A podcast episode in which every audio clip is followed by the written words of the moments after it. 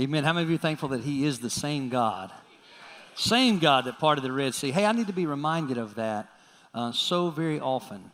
I need to be reminded constantly that He's the same God because sometimes my circumstances will trick me. Can anybody agree with that tonight? Sometimes my circumstances will tell me maybe this time I'm going to be defeated. Uh, maybe this time the situation's too big, or maybe God's plate's overloaded.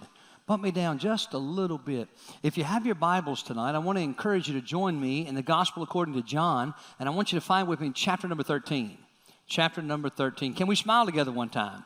Y'all were singing out like that. I thought when I get up there, they're going to be smiling. And then you didn't. You just sort of quit smiling. So flash one every once in a while. And I want to say, I'm so thankful our youth are with us in here tonight. And so we give the Lord a hand clap of praise, don't we, for our awesome youth ministry. And man, they are, you ever get an opportunity, you ought to talk to some of these guys and gals. They will bless your heart. Uh, not only them, but their leaders, and Brian and Taylor, and all the ones who commit such time to invest in them. Uh, it's amazing to see what God is doing in the midst of our youth and our children. And I'm so thankful for that. You know, someone asked me one time, hey, a pastor asked me, he said, what are, you, what are your thoughts on your children's ministry, youth ministry? I said, well, let me just tell you this as a daddy and a granddaddy. I want my kids to be there. And if I want my kids to be there, that, that I shouldn't have to say anything else. Amen. And so I'm so thankful for all of you who serve so wonderfully. Okay? John chapter 13, beginning in verse number 1. Verse number 1.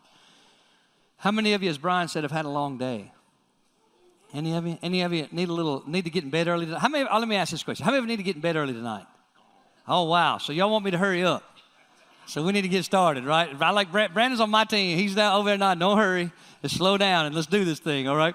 Hey, if you have your phone, oh yes. First of all, do you have an outline? If you did not get a copy of our outline for tonight's message, if you hold your hand up, they'll make sure you get one. Okay. Just hold it up long enough for them to see you. Got some down front, all the way down front, right down here, all the way on this this side over here, Miss Miss Terry over here on this side. Okay and uh, hold your hand up so they can see that. They'll make sure you get those. If you have your phone with you, real quickly, just an order of business as we like to do, and I say business, business of the kingdom, uh, you can be a missionary from your chair, very simply. You don't have to get on an airplane, you don't have to buy a ticket. Uh, you don't have to uh, go do some fundraisers from your chair tonight, right where you're seated. You could go on social media and something that people say, oh, that's evil. It's neutral. It depends on what you use it for. And some of us in here have used it for, well, let's just say it'd be good for us tonight to use it for the glory of God. Amen? All right. Somebody look at me. Did he see my post today? No, I didn't. I hadn't, I hadn't even had an opportunity to be on Facebook at all today. But uh, if you will, say a quick prayer and say something like this uh, Lord, would you put this message in front of who needs to see it? There's somebody in your circle of influence, a friend of a friend, and when you share that, some, we're going to trust God to put it in front of who needs to see it. So be a, would you honor God today by being a missionary from your chair and using social media, uh, whether that be Instagram or wherever, and share tonight's message right now. Go to our Facebook page. Turn the volume off, if you will, on your phone on the side. Slide it off. Now, if you don't, it's going to be real awkward when that thing goes off in a minute. You think they were going to look at you before. Huh? You wouldn't how they look at you when you didn't cut it off when I brought it to your attention. Okay, so then on the other, there's an arrow. If you'll turn the volume down on the side of that thing as well. And tonight we're going to dive into John chapter number 13. All right. At the end of our message, our time together tonight, we'll have a family meeting where we'll just simply going to vote. We've been praying and we're going to vote on what God, I, we believe God has led us in expansion plans. I'm, I'm excited. I really am. I haven't been excited about that in a long time. Uh, and what I, you said, well, you're not excited about growing? It's not that. I just mean, I, we just prayed a lot and we searched a lot. We didn't know which way to go. There's a lot of options. And once we finally prayed and, and went through that, I'm telling you, I got, I got excited about it. So, uh, you be in prayer about that even as we continue tonight. John chapter number 13. The title of the message is The Way on Display. The Way on Display. And so tonight we're going to look at, we sing a song oftentimes about the kingdom of God being in reverse, being different, right?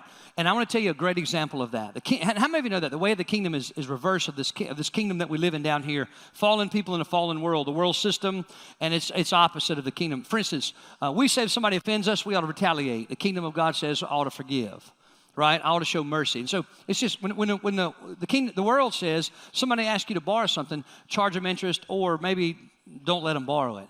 But the kingdom of heaven, uh, the principle of the kingdom is if somebody asks you to borrow it, let them borrow it, don't expect it in return. well, I'm telling you, it's in reverse of this system that we're living in. And so uh, tonight, as we think about that, last night, uh, I, uh, as Brian was talking about, some of us are tired. I had a couple, a couple hours of sleep last night because God gave me the honor of being at the bedside of one of the greatest spiritual mentors in my life who stepped into the kingdom last night, uh, about one o'clock this morning, as I and some of his family were singing, Oh, Praise the Name.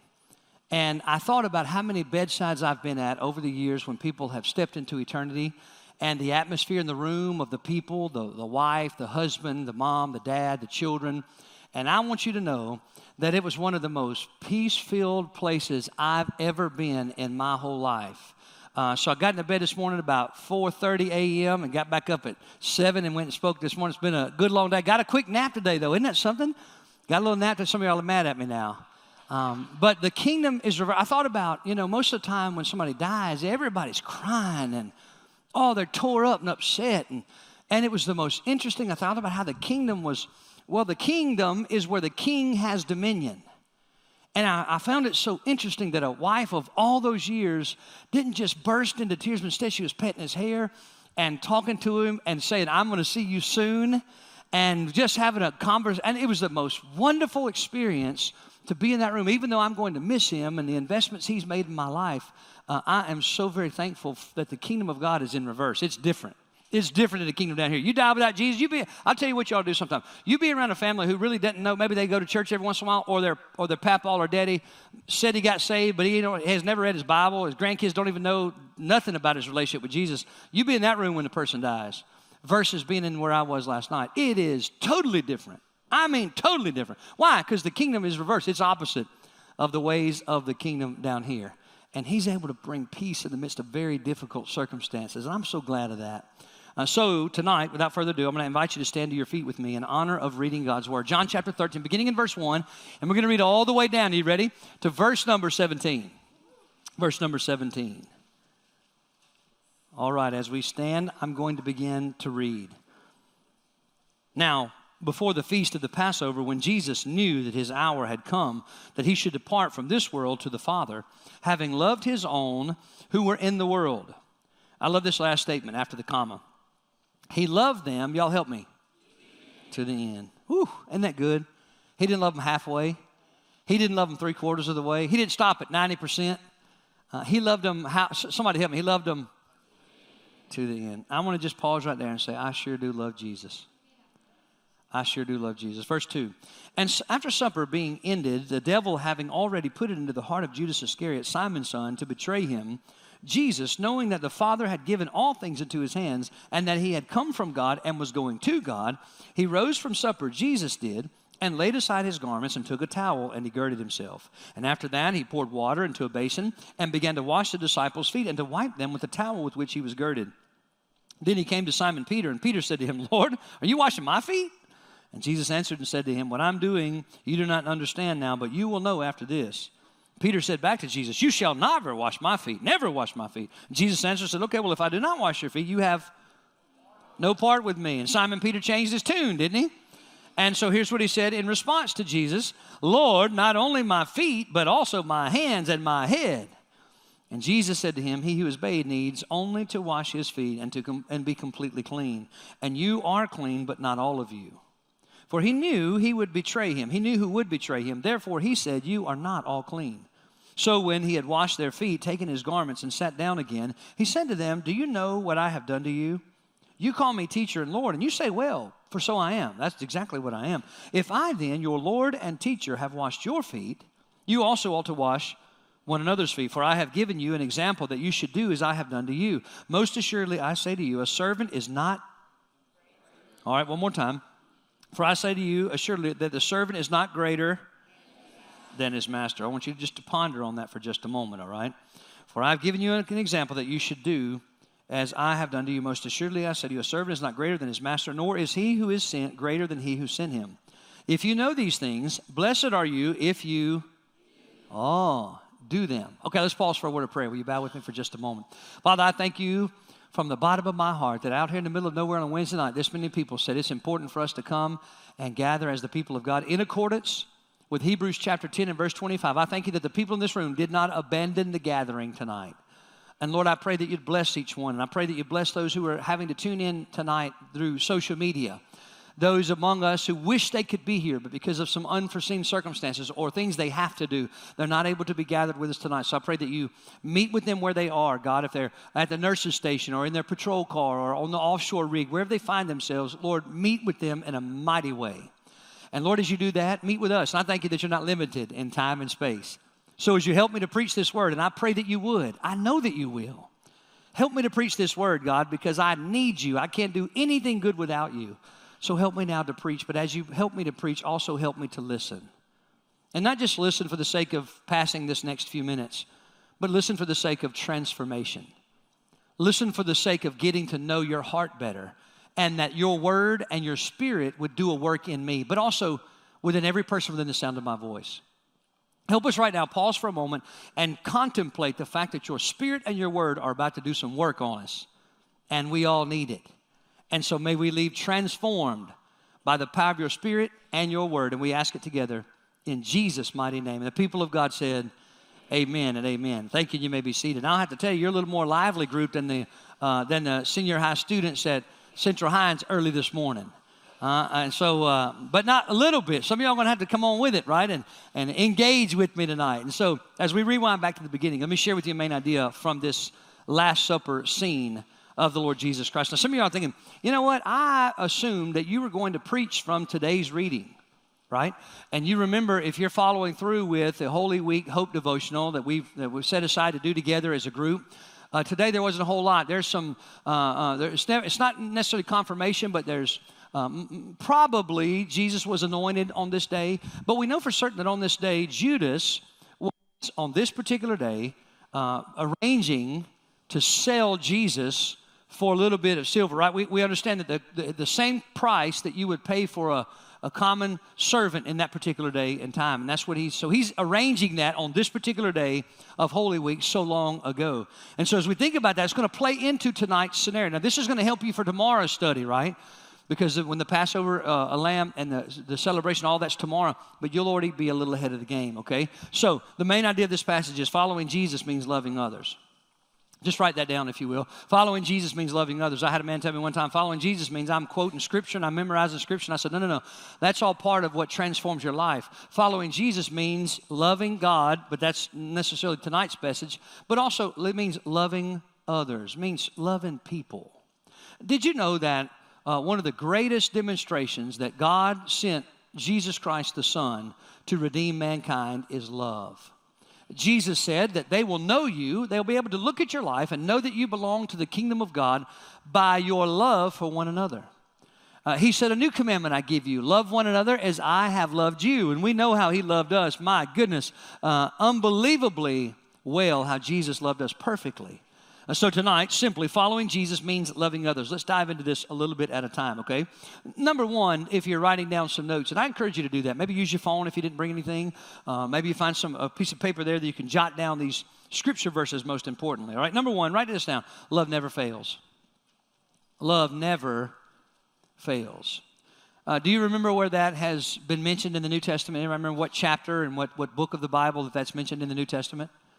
1 Corinthians chapter 13 and it is where love is described, what the love of God is, looks like, agape love. And, and one of the things he says about uh, in, in, there, Paul says to the church at Corinth, is love never fails. It never fails. All right. So let's let's dive into this in verse number one. See where I got this. Now, before the feast of the Passover, when Jesus knew, I want you to think about that for just a minute, okay?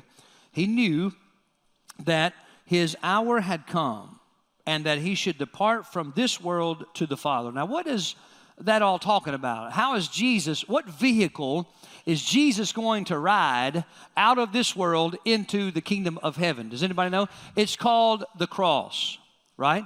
And that is the vehicle with which uh, Jesus is going to die. He's going to give his life. He's going to leave this world and go to the next. So uh, imagine what John is saying here. Jesus, knowing, it was never a surprise to him, it was always the plan of God, he knew that what he had coming next was going to be some very difficult hours. That's putting it mildly, isn't it? Anybody still out there? Uh, let me ask a question this way, maybe. Do you feel like what Jesus went through was easy?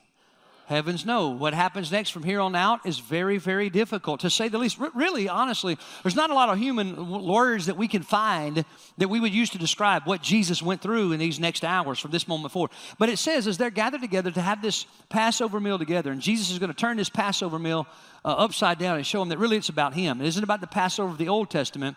The Passover of the Old Testament was always pointing toward the Passover lamb Jesus in the New Testament. Matter of fact, the blood of a lamb was not going to be physically applied to a doorpost, but the blood of Jesus Christ, the Lamb of God, was going to be able to be applied to the heart of whosoever would call on him, and the judgment of God would pass over that soul for all eternity.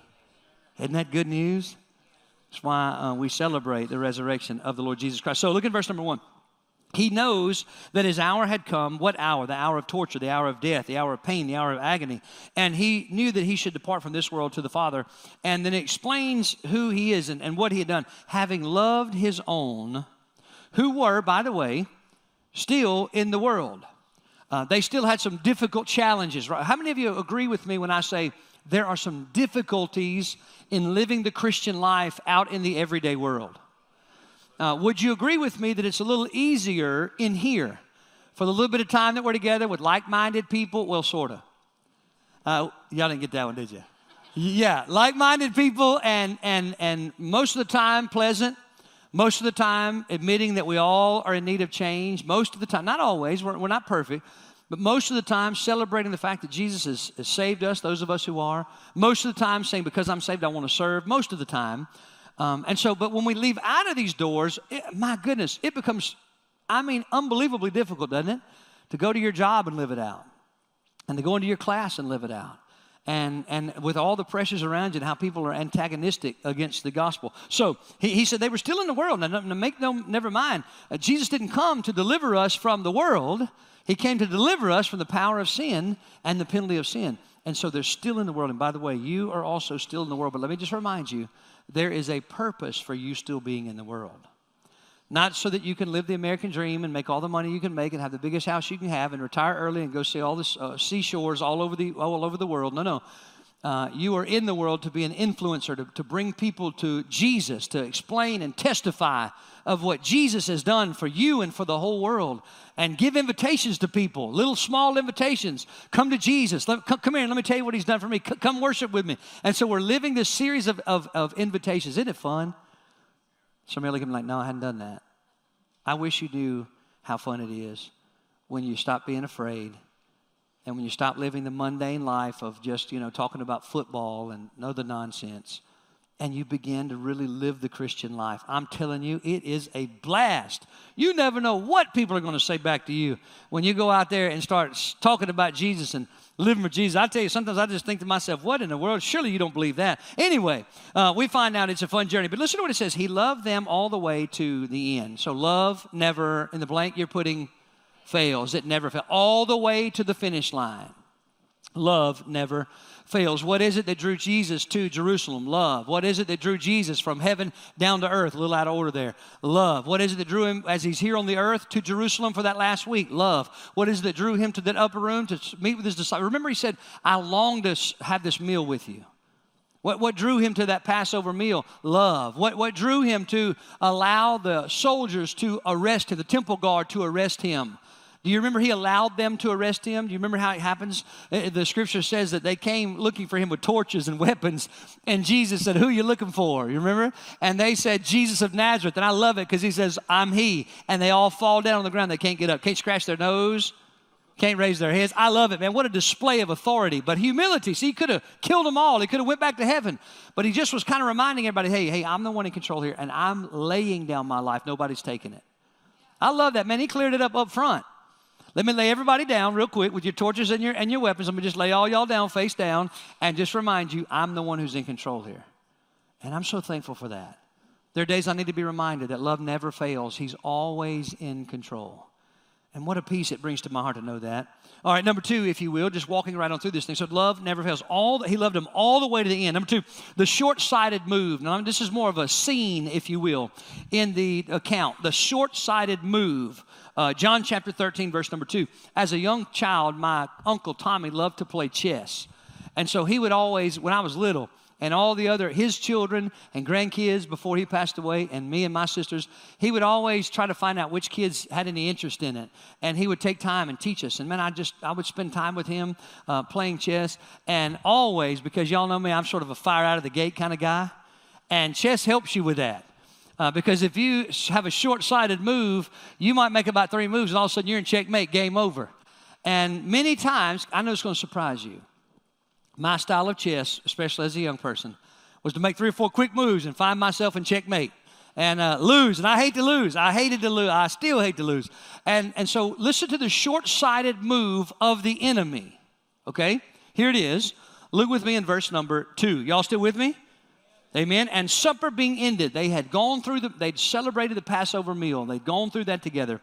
And at the end of that, the devil having already put it into the heart of Judas Iscariot, Simon's son, to, here's the words, betray him. And so the enemy, in his short sightedness, and I need to remind you that I'm not calling him names, I'm not poking fun at him, I'm just giving you an observation from the scripture that Satan is not omnipresent, he's not omnipotent, he's not omniscient, he is not God. It is past time for believers to stop assigning to the enemy godlike qualities. He is not a God, and he certainly is not the God. There is no rivalry between God and Satan. Satan is not fighting against God, and somehow there's this who's going to win kind of thing going on that we get into our minds from Hollywood. In fact, he's a defeated foe that as he is being used in this particular scene, it's amazing the short sighted nature of the enemy when he makes his move. What's his move? He, he enters into the heart of Judas. Now, we're going to find out in a minute that, that he's and by the way, how does the enemy know which ones of us that he can, or how he can attack us? He just watches us. He doesn't know all things. He just watches the demons. They watch us. You say, "What? There demons around me?" Yeah, hallelujah. Yes, there are. You better know that. And Jesus said it this way: that, uh, that Satan has asked to sift you like wheat, and that means he's looking at you, watching you, and saying, "Now I want that one. I want. I want that one." I really want to tempt them. I really want to. I want to go after them right there. And, and like in the book of Job, if you if you let me do this, he, they won't praise you. They'll fall. They'll run from you. They'll run to sin. They'll, they'll run the other way. And there's this scene thing that's going on. And what happens in, in verse number uh, two, it says, And supper being into the devil, having already put it into the heart of Judas Iscariot, Simon's son, to betray Jesus. Here's why it's short sighted. Had the enemy known, had the enemy known, but he doesn't know, had he known that entering into Judas's heart was going to cause the sacrificial death of Jesus, which was going to make possible for Jesus to get into my heart and your heart and your heart and your heart, I'm telling you something, he'd have backed away and left Judas alone. He would not have made that move, but he is, in fact, short sighted. He can only see what he can see, and he's not God. And I wish you'd write that somewhere in your notes in all capital letters Satan is not God. He's not a God, he's not God like. You just need to write that somewhere so you can be reminded of that as you and I oftentimes will say, Well, Satan made me do it. And so he's not God, he's not God-like. And so I want you to understand, though he is powerful, you know, he comes to steal, kill, and destroy, he is not God. Let us then be careful not to carry out the work and the will of the devil. Oh, what did he just say? Let us be careful not to carry out the work and the will of the devil. Now, listen, you need to know this. A believer, a follower of Jesus who has the Holy Spirit living inside him or her, cannot be possessed of the devil or a demon.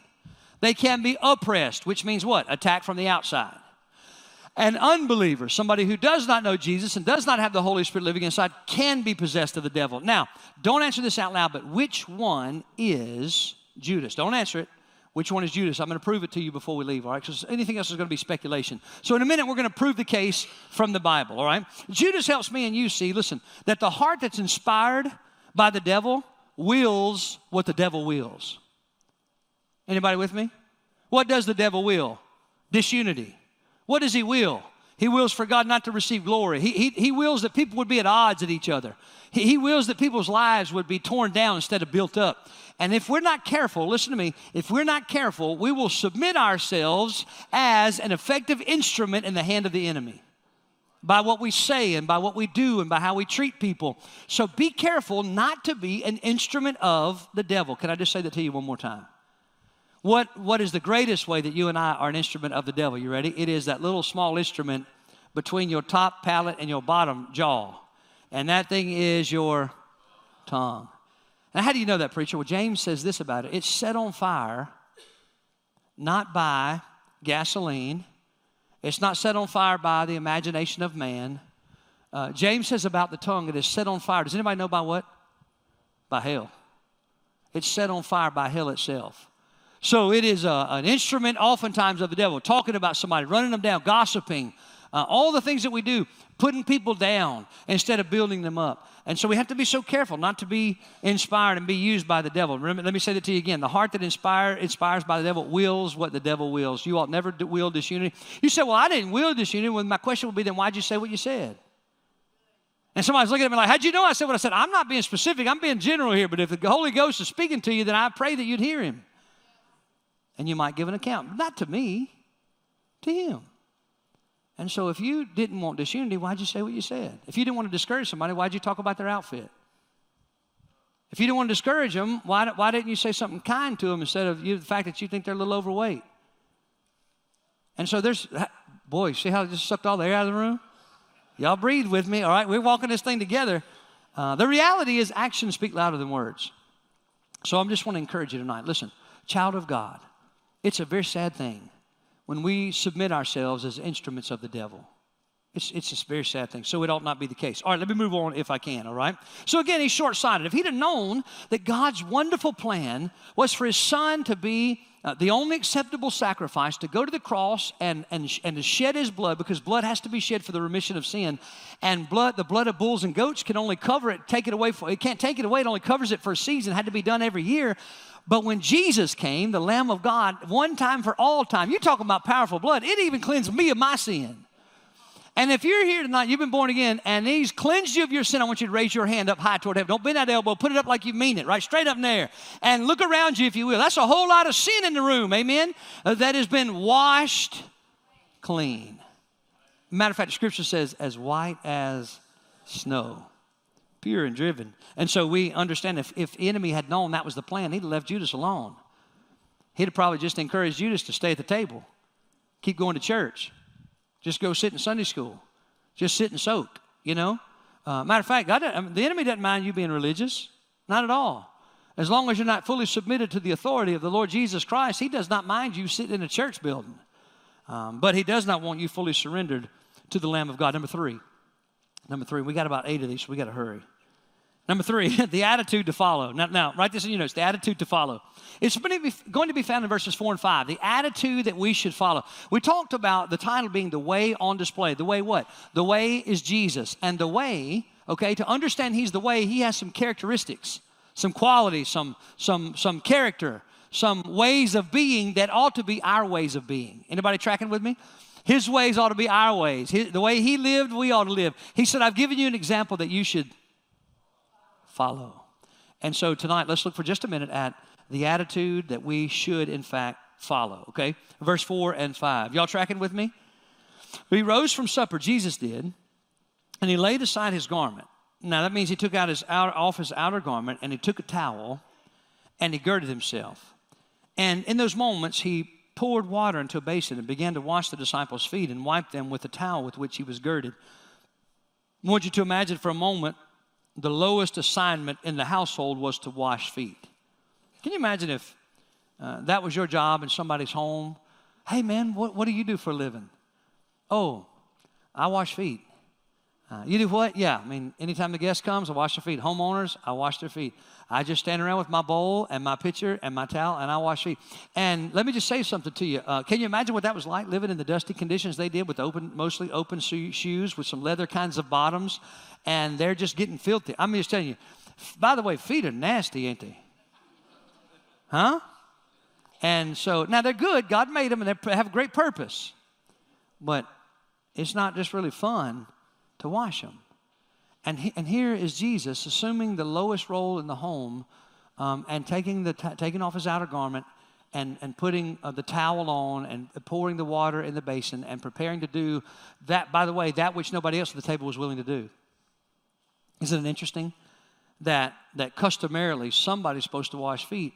And to figure out who's going to do that there has to be a hierarchy. Do you all know what i mean when i say a hierarchy? There has to be a ranking. Anybody y'all tracking with me? In other words somebody's got to be more important somebody's got to be a little less important and whoever is the least important guess what they get to do? Wash feet. So you, you got to determine who that is right? You got to sort of sort of judge a little bit to see who ranks where. And so in this scenario nobody had judged themselves under the lord jesus Accurate? Why?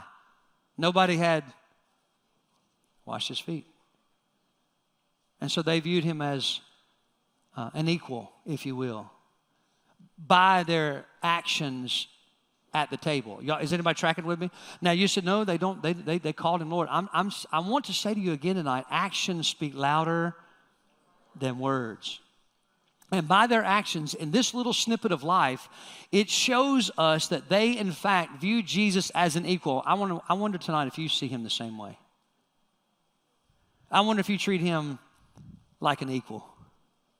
I wonder if you treat him like a, an equal among, among a, a lesser among equals by the time you give him, by the authority that you give him, that I give him. This is a question we should wrestle with, right? How do I view Jesus? And, and how do I need to answer that? Well, I need to look at the activity of my life. Uh, for instance, like, y'all know I'm going there, don't you? So y'all could probably preach this next section making disciples.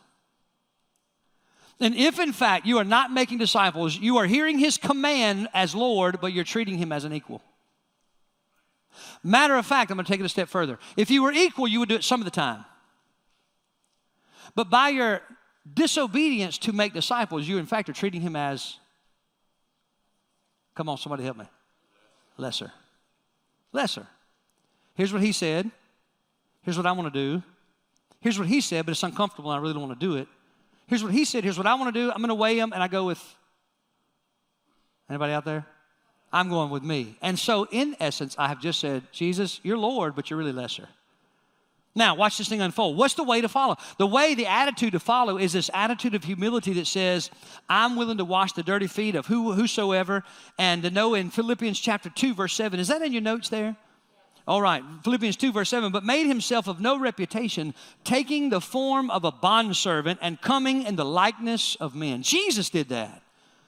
Talk about humility on display when he left heaven and came down, wrapped himself as a little baby in a, in a, in a, in a, in a cattle trough, and then living in a, an existence in life that he didn't even have his own home.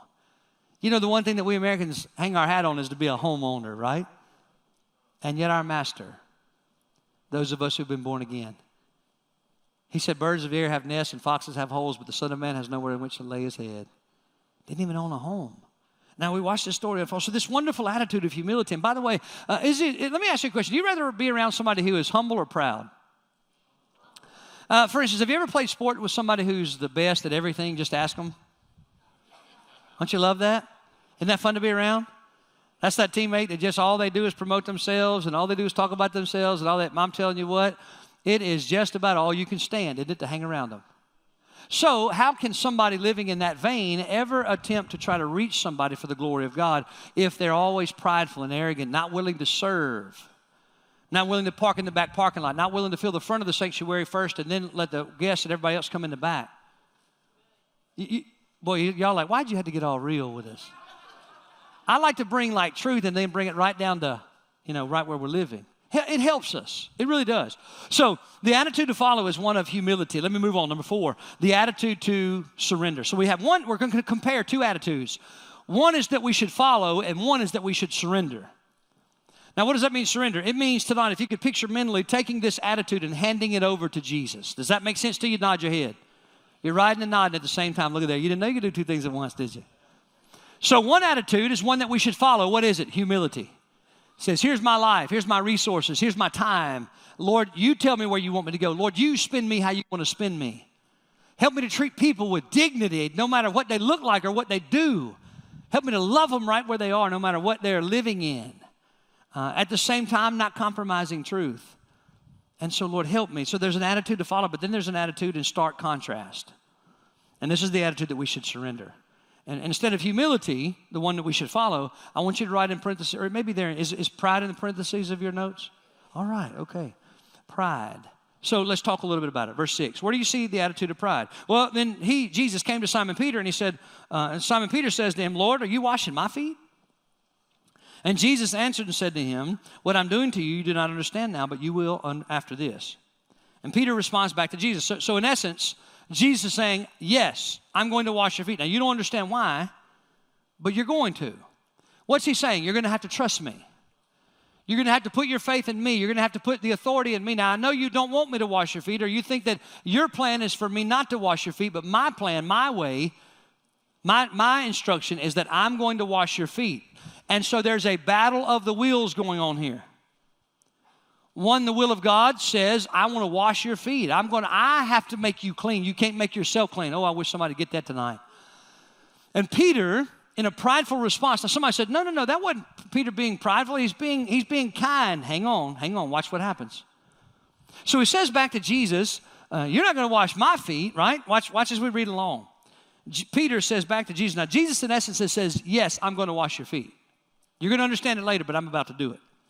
Peter responds back to Jesus by saying what? If you were to take verse 8, what, what Peter says back, and you were to put it in a one word answer, somebody said it back there.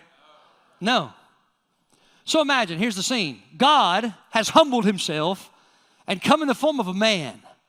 And he's come with a purpose to help us understand what God is like, to experience what we're like, and ultimately to go to the cross and die. And now, in the midst of this painful journey of rejection and ridicule, he's humbled himself to the lowest role of the servant and he's washing the feet. And one of the ones he's trying to wash his feet says, No, no. And I want you to notice the pride there. Now, watch how it goes on. Jesus, in dealing with his pride, says, Well, all right, here's the thing about that. If you don't do it my way, if you don't do it my way, if you don't come to me my way, if you don't let me cleanse you my way, guess what? You have no part with me. If, he says, if, if, if I do not wash you, you have no part. It means that you have no union. That means you have no relationship.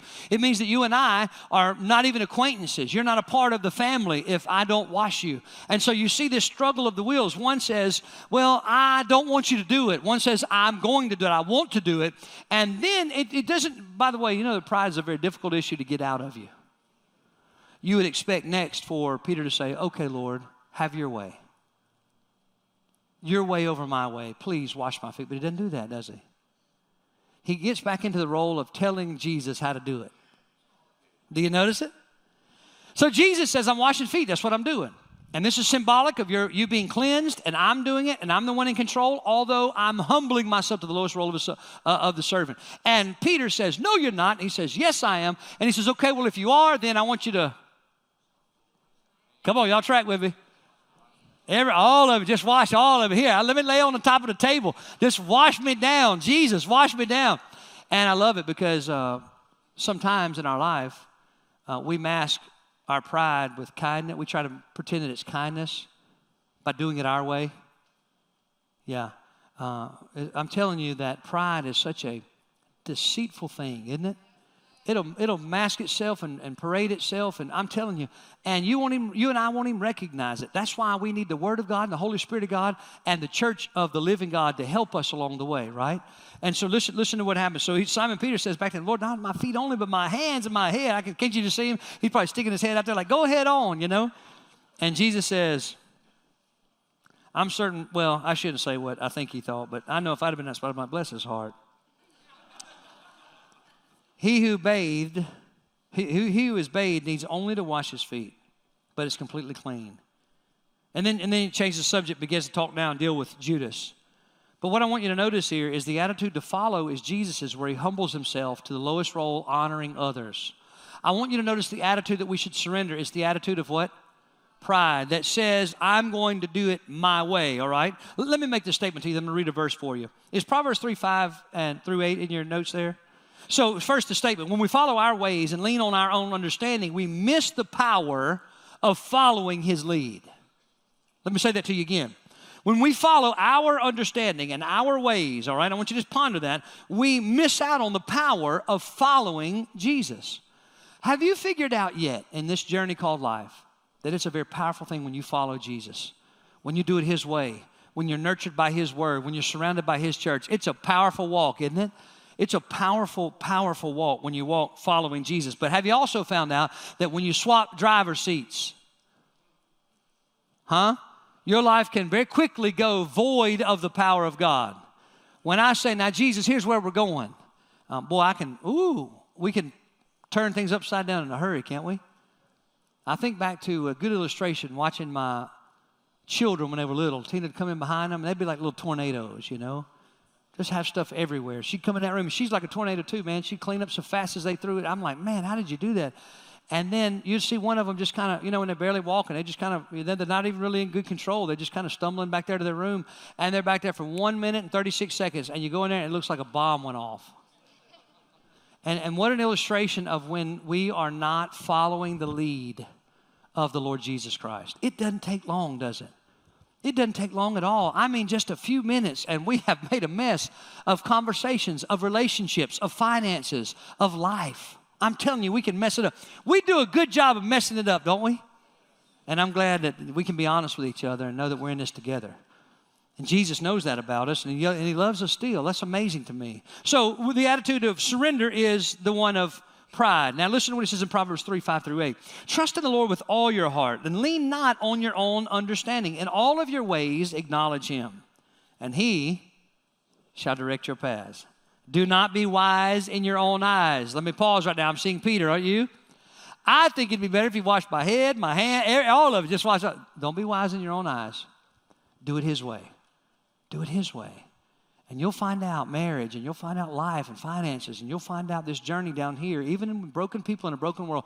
You'll find if you do it His way, it's unbelievable the difference in the level of joy and peace and all the wonderful things He brings. He, he goes on to say, Don't be wise in your own eyes, fear the Lord, and depart from evil, and it will be health to your flesh and strength to your bones.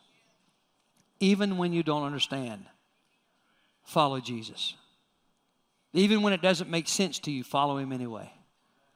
Even when it doesn't match the ways of the world and the system that we're in down here, do it anyway. And you'll find out it is, in fact, the pathway to blessing. Our position is follow. All right, now, question I'm going to ask you before I move on. Do you ever find yourself telling God, hmm, God, I'm going to, God this, God that, God this? And so we need to be careful and how we deal with him. So, number five, if you will, quickly, we just have one more after this. I told y'all eight, but I just was getting you set up so that you'd be glad when we get through with number six, all right? Being honest with you, all right? Number five, great grace on display. Quickly, great grace on display. Great grace on display. And by the way, Jesus is using this Last Supper as a teaching time, isn't he? Uh, now, what he's doing is, remember, he, he did all the foot washing, not just as a symbol of humility, but to help those disciples to see what humility looks like and that that, that visual illustration would settle down in their heart. They would understand that it, here's what it looks like. When the leader, when the highest in the room, scratch that. When the highest on the planet, well, scratch that. When the highest bows down with a towel and a bowl to wash nasty feet, uh, that, that we shouldn't soon forget it. And so it's a visual illustration. Okay, so now this great grace, verse number 11, who all's at the table? For he knew, the end of verse 10, he starts talking about, and you were clean, but not all of you. There's somebody here who's going to betray me. For he knew who would betray him, therefore he said, You are not all clean. Jesus knew who would betray him. Let me say that to you again. When he sent him on up ahead to get the donkey, Jesus knew who would betray him. When they untied it and they went on and they did their thing and he came into town, he knew who was going to betray him. As they continued the journey from town to town, sharing the good news, him healing, casting out demons, he knew all along who was going to betray him. Did you know before the foundation of the earth, he knew who it was that was going to betray him? And now here he has an opportunity. Let me just tell you something. If I knew that the guy at the table was going to betray me in such a way that I was going to be tortured to death, I would not, let me tell you something about me, I would not wash that sucker's feet. Huh? It's hard enough to wash feet of people you love. But I'm telling you right now, I'm just looking at you. I just want to look at you and tell you, if I knew beyond the shadow, not, not if I, not if I, matter of fact, most of us, if we just suspected, but if I knew beyond the shadow of a doubt that he's going to sell me for a little bit of pocket change and masquerade as my friend and not just have me arrested, but have me beaten and then crucified. I'm going to tell you something his feet ain't getting washed that day. I would, you know what, because, you know, in the end they say, well, what's, show us who it is. And, and, and Jesus explains, but my way of doing that would have been like, it was the sucker whose feet I didn't wash. but not Jesus. Great grace. Great grace. Uh, the one who's going to betray him, he even washed his feet. I want you to hang on to the great grace display of Jesus washing the feet of Judas. And I want you to be mindful today of what Jesus, Judas did with his life. If your notes, in your notes, did I put Luke chapter 22? I, am sorry I keep asking you guys. Is that a lot of times when I make the second outline, it's I, I, I, reduce it down so there's differences. Luke 22, 4 through 6 is there. So Judas, on this particular day, on this day, today, this, this part of Holy Week, let's look at Luke 22, 4 through, through 6. So he went his way and conferred with the chief priests and the captains how he might betray him, Jesus, to them. And now this phrase struck me this morning early, early, early. This struck me. And they were glad. That's sad, isn't it? Um, when man thinks he's won, when man thinks he doesn't have to bow down to the King of Kings and Lord of Lords, when, when man doesn't understand that, that he came to love them and save them. And, and that, that just, that phrase just gripped my heart. Uh, he went to meet with them and figure out how he's going to betray him, and they were glad. And they were glad and agreed to give him money. So he promised and sought opportunity to betray him to them in the absence of the multitude. Let me make the statement as I continue here. I believe with all my heart the most painful pain you and I can feel in this life is betrayal. Because betrayal can't happen from a stranger, right? Betrayal can't happen from a, an acquaintance. Betrayal has to be somebody in your inner circle. It has to be your family or your best of friends.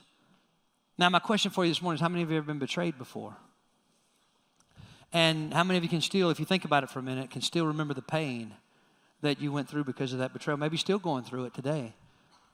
And yet Jesus washed his feet, knowing he was going to betray him, and he's selling him out and he's washing his feet. Let me just cause you to bring your eyes on down just a little bit further, and I want you to put your eyes for a minute on John 12. It's in your notes there, 5 through 6. Isn't it? Yes? All right, and so here's what it says. Why was this fragrant oil? And this is going back a little bit to the anointing of Jesus. And the statement is made why was this fragrant oil not sold for 300 denarii and given to the poor? You know who's saying this? Judas. Sounds like a lot of Baptist people I know. Anybody out there? Why are we, why are we doing that? Why are we, why are we, why did she just pour all that expensive? I mean, we could have sold that and done this and done that. Um, then he, this he said, not, not that he cared for the poor. So Judas looks on the outside like somebody's very concerned for those who are less than, who are struggling. And he said, You know what? That's a lot of money, that, that perfume that she just anointed Jesus with. We should have sold that. We could have helped a lot of hungry people. And John said, This is why, this is really the motivation of why Judas said that. Y'all reading with me? Not that he cared for the poor, but because he was a what kind of thief? Did he steal from people he didn't know? Did he steal from people that, you know, had a whole lot? Well, the scripture says he was a thief and had the, and, and Yeshua says because he was a thief and had the money box. Now, what's the money box? Uh, the money box was a box that they would use to collect money and put money in to fund the mission. I've tried my best to drive home to you that the mission costs. Let me say it to you again.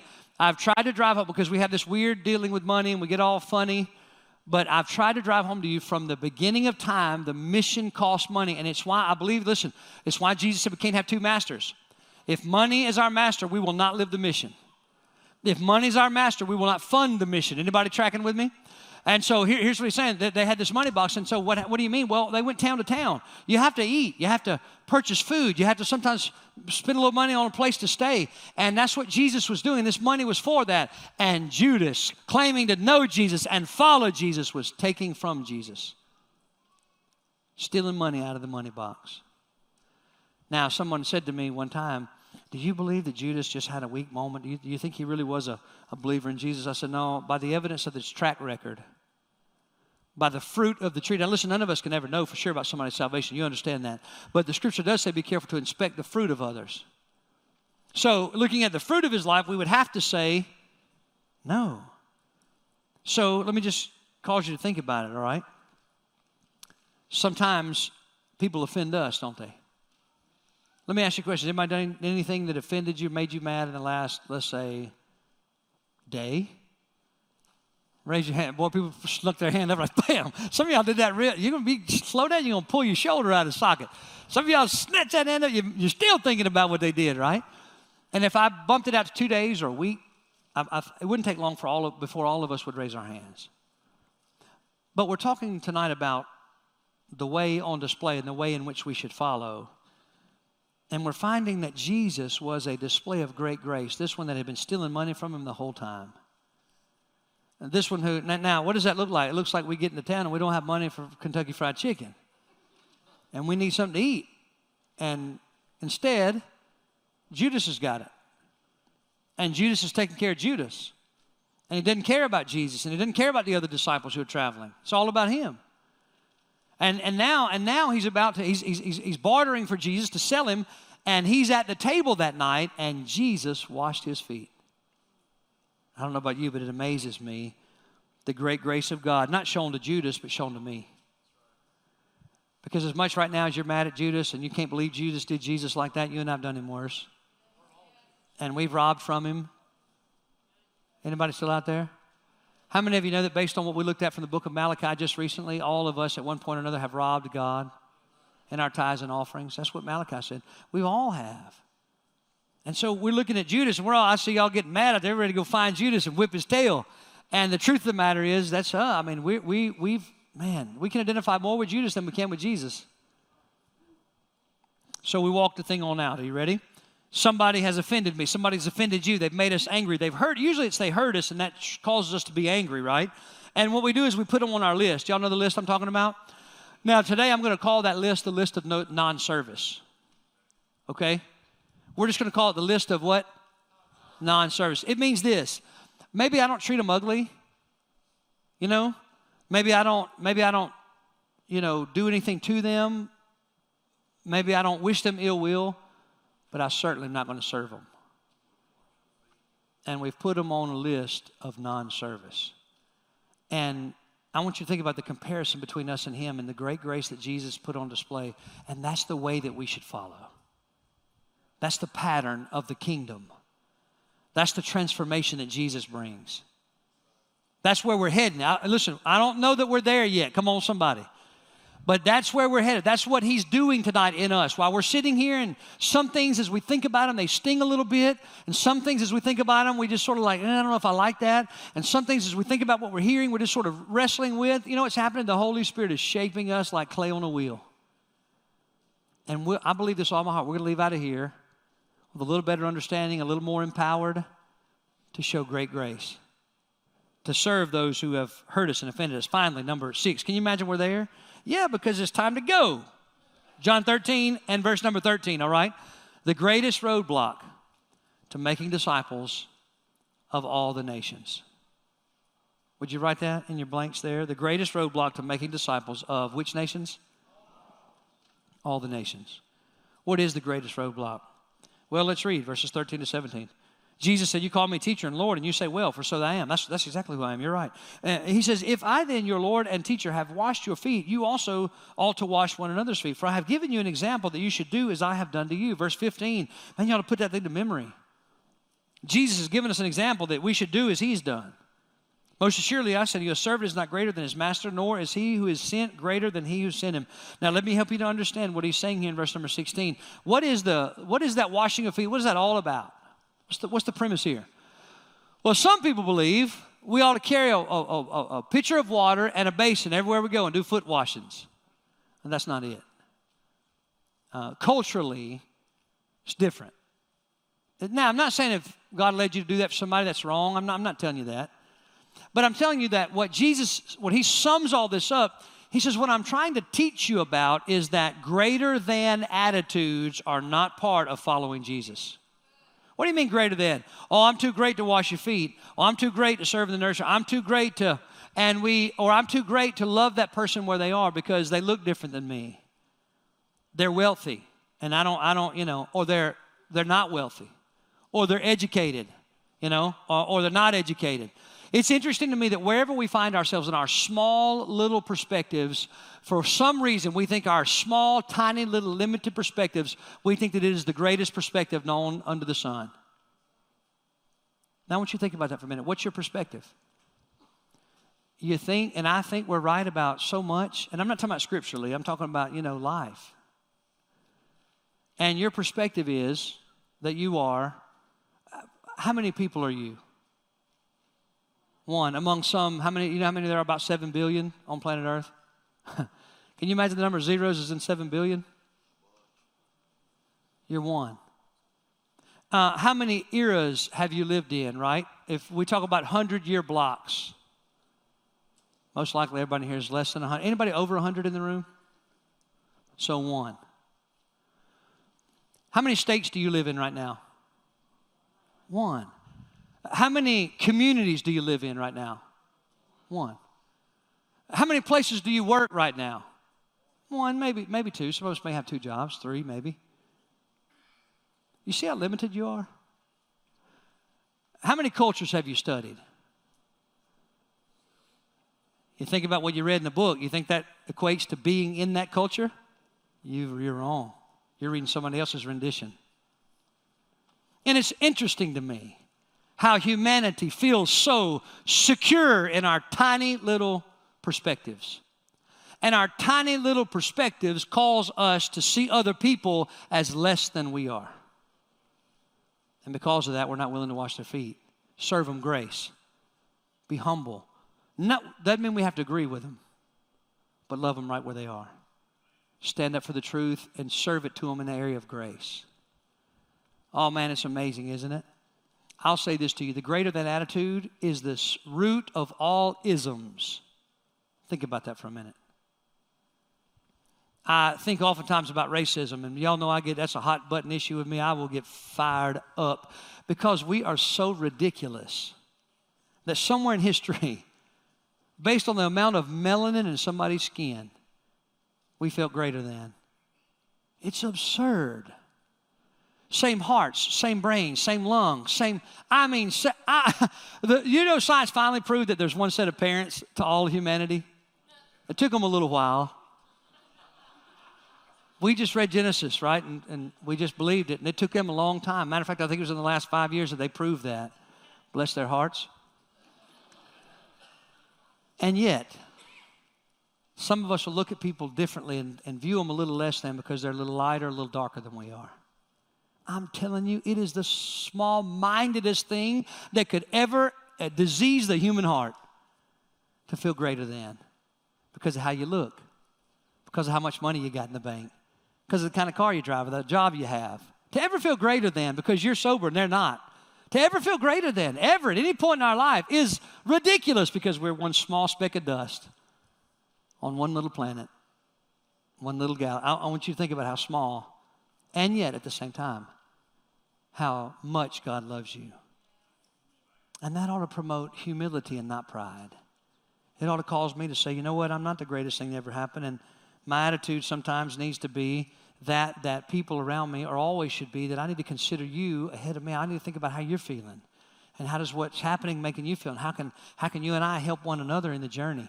And oh, what a difference that makes. I want to conclude by saying this, all right? Uh, Hebrews 12, 2, all right? It's on the, is it on the bottom of your notes there? Somebody? Yes? Here's what it says Looking unto Jesus, the author and finisher of our faith, who for the joy that was set before him endured the cross, despising the shame, and sat down at the right hand of the throne of God. That's our example. How do we, well, who do we look to? We don't look to Bill or Susie, we look to Jesus. We don't look at each other and say, Well, I'm doing better than you and you're doing better than me. We look to Jesus and say, I've still got a long way to go. Hallelujah. But He's working on me, right? We look back in the rearview mirror to who we used to be and we say, Glory to God. Jesus is some kind of powerful because I'm not that rascal that I used to be. But I look ahead to Jesus and I say, I still got a long way to go. And it keeps me from ever feeling greater than anybody. Jesus. All about Jesus. And finally, as we close, our time and we spend a moment in prayer, John 3.30, which says this. What, what needs to happen in this time of response? Y'all reading John 3.30? Can we read it together? He must increase, but I must. What if we pray that in our response time? Will you bow with me? Would you just pray that right now where you're, where you're seated? It, it, I'm not, I mean, don't do it just because I said do it, but if tonight you, like me, see that there's some areas of pride in your life, some areas that you view things maybe different than you should, Maybe the, maybe the greatest place you and I can start tonight is say, Lord, I need to decrease so that you can increase. And you can't try harder to decrease. You have to come before the Lord and say, Lord, would you help me to decrease? If you're here tonight, you've never invited Jesus Christ to be Lord of your life, it's not too late. It's not too late although we are very small in comparison to the grandeur of the heavens and humanity, the billions of people, you are desperately loved by God. And He, he desires a one on one relationship with you. And He wants it so badly that He made all the preparations for you to be part of His family. He sent Jesus the Lamb of God, crucified and risen from the dead. And tonight, if you would believe upon him, That He's your only hope. He's your only means of knowing God. And if you believe in such a way that as He died on the cross, that He rose again, if you believe that in such a way that you'd be willing to act on it. You say, What do I need to do? What do I, how do I act on it? You'd be willing to surrender and just say, Lord Jesus, something like this. I give up. I don't want to be in control of my life anymore. Lord Jesus, would you come? Matter of fact, somebody tonight's probably saying, I've never been in control. I'm so out of control. And Jesus, I need you to come. Would you come? Be the Lord of my life. And the good news of the gospel is that He will. He said, No one who ever calls on my name will be put to shame. That is such good news tonight. So, with heads bowed and eyes closed, I just invite you to respond however the Holy Ghost leads you. We're going to have a time of response for a few moments, and so I encourage you don't, don't linger. If the Spirit of God is drawing in your heart, I pray you'd respond. So, Father, I pray your kingdom come and your will would be done. I pray, God, that you're doing a good work in my heart a good work of grace in my heart and the hearts of all of these gathered here. That, Lord, we would be followers of Jesus and that we would be doing what you've called us to do, not just agreeing with it. Make us servers of grace. And may people be drawn to you because of it. In Jesus' name we pray. Amen.